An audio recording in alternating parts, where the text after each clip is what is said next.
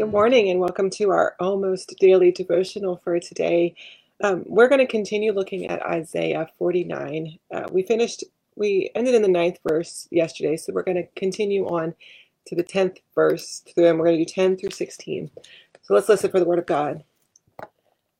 They won't hunger or thirst, the burning heat and sun won't strike them, because one who has compassion for them will lead them and will guide them by springs of water.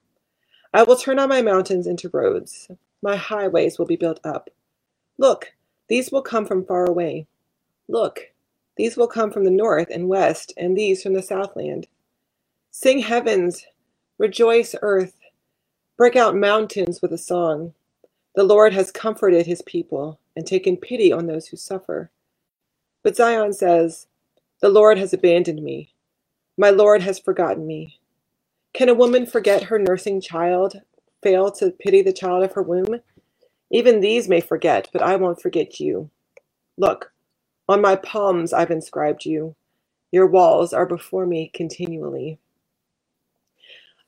So it's a couple things in this verse that's worth looking at. First, um, God's promise is that they won't feel the hot sun.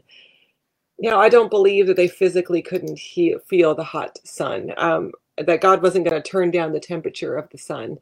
Um, but God is going to provide a way for that to be a bearable experience, to be something that doesn't feel as harsh to them. Um, and then He's going to flatten the roads. So He's going to make it so the roads aren't as treacherous. They're still going to be there. They still have to make the journey, but the roads won't be as difficult.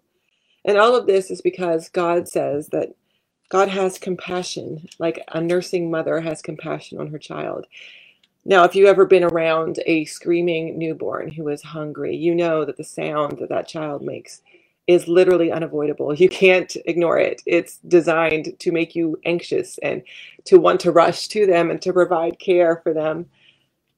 God says, I'm going to remember you just like a mother remembers her nursing child. It's it's going to be the same. I'm going to offer you compassion. And I'm going to offer you pity. Now, we have a hard time accepting pity, accepting compassion, because it, we think it makes us look weak. It makes us look like um, we can't handle the situation. And so when somebody says they pity someone or they pity our situation, pity us for our situation, it makes us uncomfortable. We don't like it. It makes us um, it puts us in a place where we feel uncomfortable. Like we shouldn't be pitied. I should be stronger than that. But really, all it is is them acknowledging that the situation in which you find yourself is pitiful, is worth compassion, is worth somebody acknowledging how terrible whatever you're experiencing is. And that's not bad. That's not something that makes you weak. It just is something that says, look, this situation is awful the situation is terrible. God looks upon their situation in this verse in Isaiah and says, I take pity on you because you are in a terrible place. You are experiencing terrible things. And because of that pity, I show you compassion. It's God's way of giving us a big hug when we are tired, when we are overwhelmed, when we can't stop crying.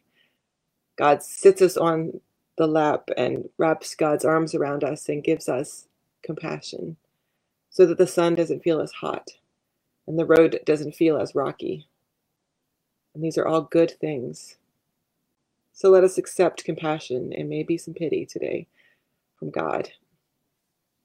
God bless.